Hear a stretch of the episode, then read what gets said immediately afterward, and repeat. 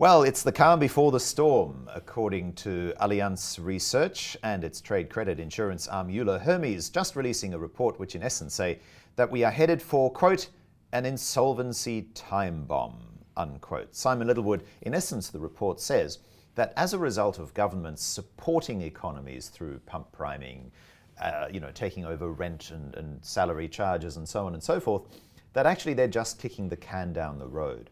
Very interesting research because by 2021, over a two year time horizon compared to comparative 2019 figures, we're likely to globally see a 35% increase in the number of insolvencies. 35%, one third more than we had in 2019. Uh, the US, according to the research, is going to be worst off with a 57% increase Least worse off will be South Korea, just 6%. And looking through some of the other countries that um, we usually cover here on the Riabu podcast, Singapore 39% higher, Hong Kong 23% higher. Very interesting report, which you can also uh, download uh, from Euler Hermes, and you can also attend uh, if you so wish the webcast, the webinar where they'll be discussing this on the 27th of August. But some of those interesting snippets that come from this report, Simon, before I finally let you speak, is that uh, a lot of these insolvencies are going to hit us only in 2021, with the Asia Pacific Index as a whole showing that we're going to have a 24% increase year on year in 2021 after a just 6% increase this year.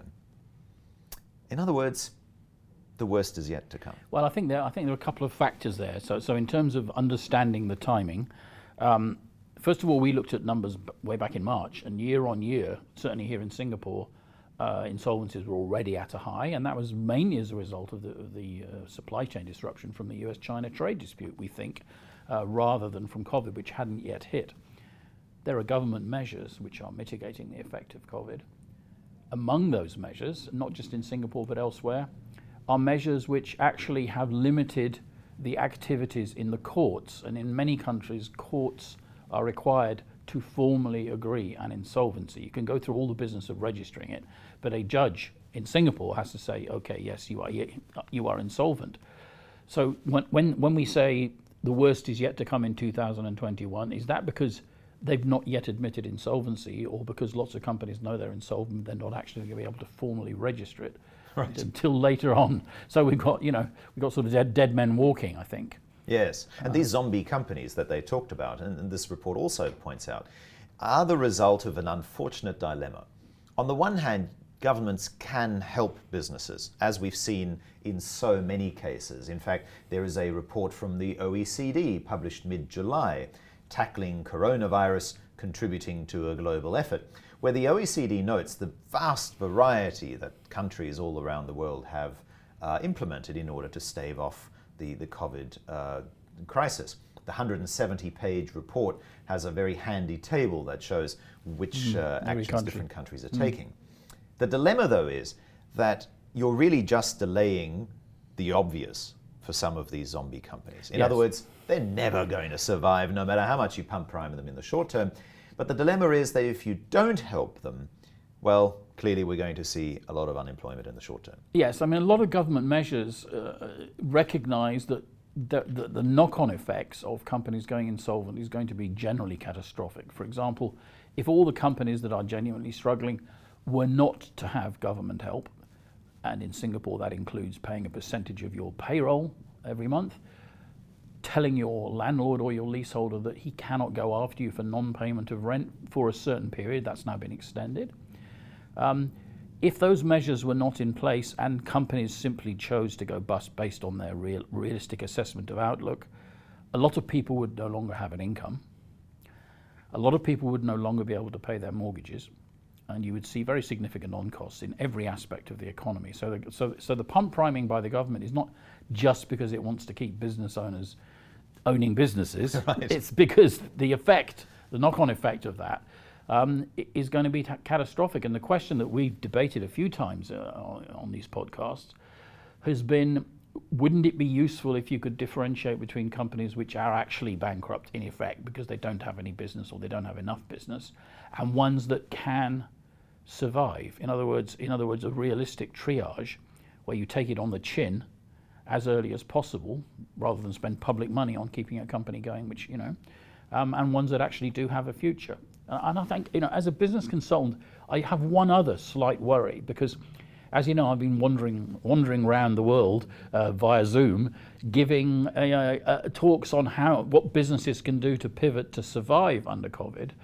And one of the problems with any kind of government support, whether it's domestic business or whatever, is it can sometimes militate against the need to take very firm and determined action. Because, in other words, you avoid the inevitable. Well, the inevitable might mean it might it might mean on the very negative side, going bust, but it also might mean that there are actually thing, hard decisions that you can take that would enable you to trim your costs, find other areas of business, and, and, and you've seen this, you know people who've pivoted their business, you know, because of stress.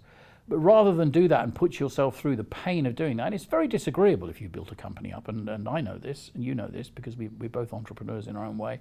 Um, it's very disagreeable to make that decision. Rather than take the decision to make the fundamental changes that enable you to survive, you just say, well, I'll go on taking the money until it, until it stops, right? Because one of the things I, I always say is, you know, um, doing nothing and hoping for the best is not a strategy at all. That's the, the first thing that I say. Mm. And because it's, a, it's human nature to do that, right? Um, and I'm wondering to what extent government policy is encouraging the attitude of do nothing and hope for the best. Well, in Singapore, where just, uh, just recently the Deputy Prime Minister Heng Swee Keat announced an extension, uh, a scaled back version, but nonetheless more help, $8 billion worth of help uh, of the uh, job support scheme. Let me say that again. They announced a scaled back version of the job support scheme, but there's still $8 billion in it, I guess is a better way to put it. Um, part of that is to encourage people to pivot. Part of that is to say, Let's see how, sure, we can support current jobs, but also create new ones. Re, uh, retrain, for example, help companies shift down the digitalization route.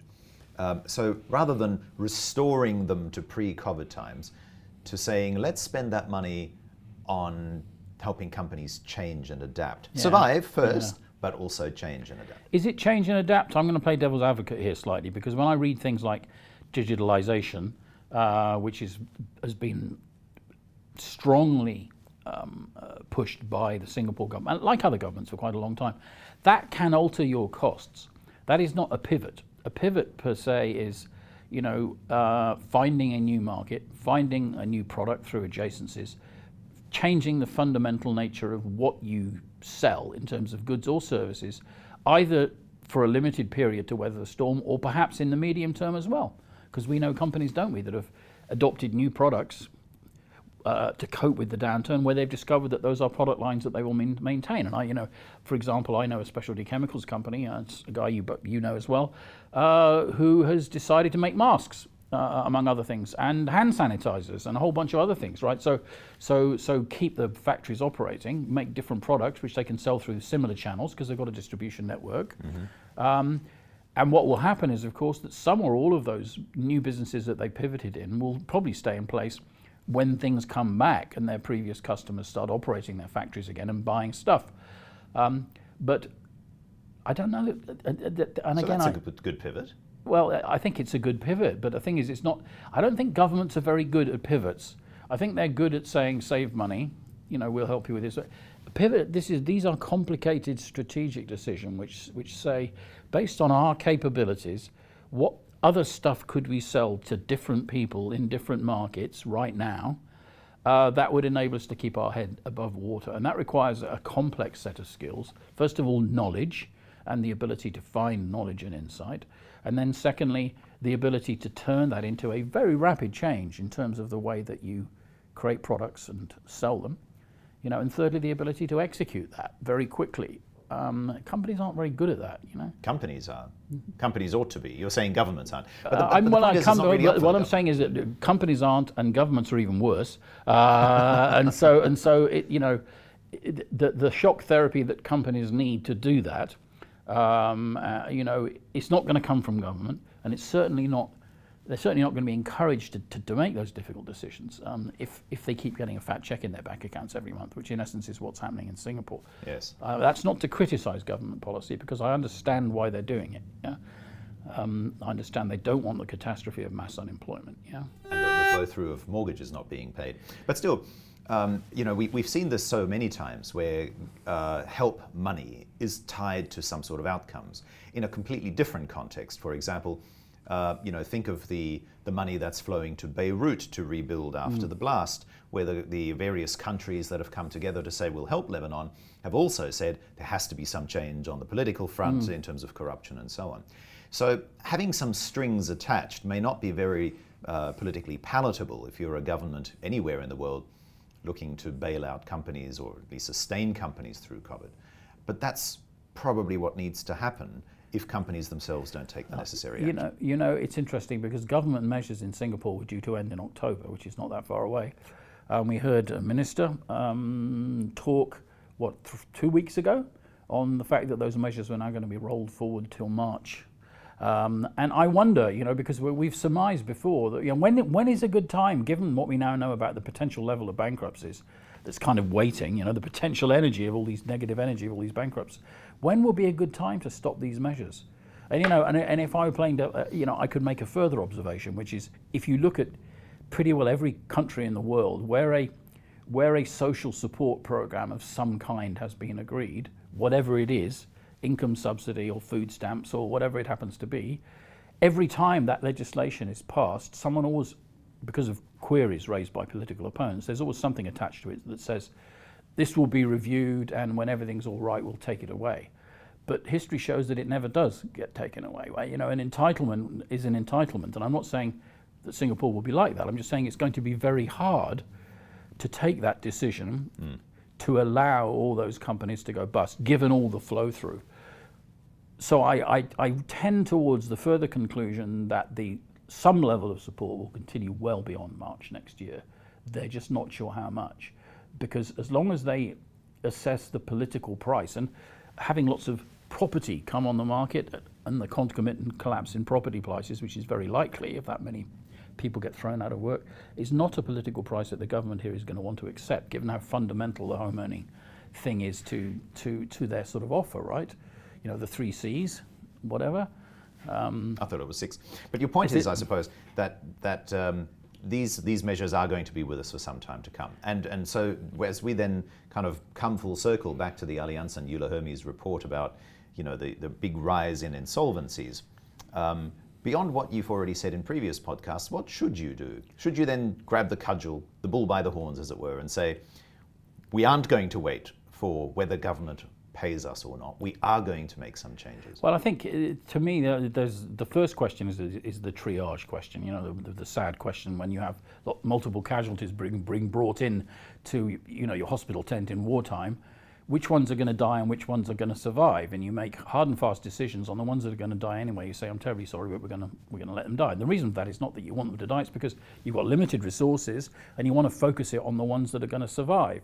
That's the bit that's missing from, from government policy. And you could argue that that's a political decision, but I think that's unhelpful at the end of the day because sooner or later, uh, that's got to happen, you know. But for our listeners who are entrepreneurs and who are running SMEs, uh, after all, this isn't a political podcast, but, a, but mm. one focusing on SMEs.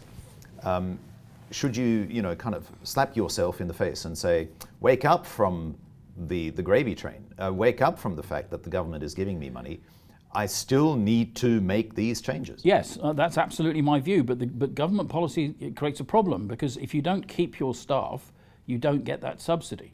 So so the government government subsidy says well, we'll put this amount into your bank account every other month or whatever it is, but you've got to keep these people on. So so if I if I were going through a proper review, the review that I advocate, it's first of all, what can I do to cut my operating costs by whatever means possible to a level consistent with survival. And that at the same time requires an assessment of what my revenue expectations are, both based on existing customers and, more importantly, possibly, things I can do to pivot uh, in terms of using existing channels to sell other products, uh, innovatively, you know, uh, finding other markets, which we've talked about quite a bit. Okay, um, but but the point still is that if you're an entrepreneur, you should look at look at the the money that's coming in from any government scheme anywhere in the world and say, I'm going to I'm going to put that aside, despite the fact that by letting people go, I'm going to have um, fewer subsidies coming my way. At least I'm advancing my business. Is that the mindset? Well, unless you, you, can repurpose those people, um, yes. But survival to me, look, if you're unaffected and your revenue continues as before, and there are some businesses fortunate enough to be in that position, there aren't many, um, fine. If you're not and you're seeing a, a significant impact on your revenue, you've got a, you've got a few choices. Uh, you can wait it out, which is probably a dangerous choice given that that timeline seems to be getting longer and longer, or you can make firm decisions, um, wh- which I would call a pivot. A pivot is an is an outward looking thing where you find a new way to new things to sell and new people to sell them to. That's really important. I'm not sure how actively people are looking for that. And at the same time, you can cut your level of operating costs by whatever means possible, uh, which could mean losing people, sadly. Could mean you know reducing the size of your premises. It could mean cutting all kinds of discretionary spend. You know, um, so that whatever happens based on your most pessimistic assessment of the money that you can bring in, uh, you can weather the storm. Yeah. On that note, um, Calm Before the Storm COVID 19 and the Business Insolvency Time Bomb is the title of the report released by Euler Hermes, the trade credit insurance arm of Allianz Insurance. It's a decent read and it's only 13 pages, so you'd have no excuse. But it, it really perhaps should, could, would spur you on into thinking about how you can restructure your business, pivot to new business opportunities uh, without waiting for the, the government finance. I guess you know you can have your cake and eat it, can't you? Because to some extent you can think about the new business opportunities and work on them while still taking the money, which would probably be a prudent course of action, unless the one is preventing you from doing the other, right? Indeed, it is. August 27th is the date of the webinar. If you'd like to sign up, um, uh, go to the, the link that is in the description of this podcast, where you'll also find links to download the Euler Hermes report for yourself, as well as that OECD report that uh, we talked about earlier on. Maybe you have a good story to tell yourself. Service at riabu.com.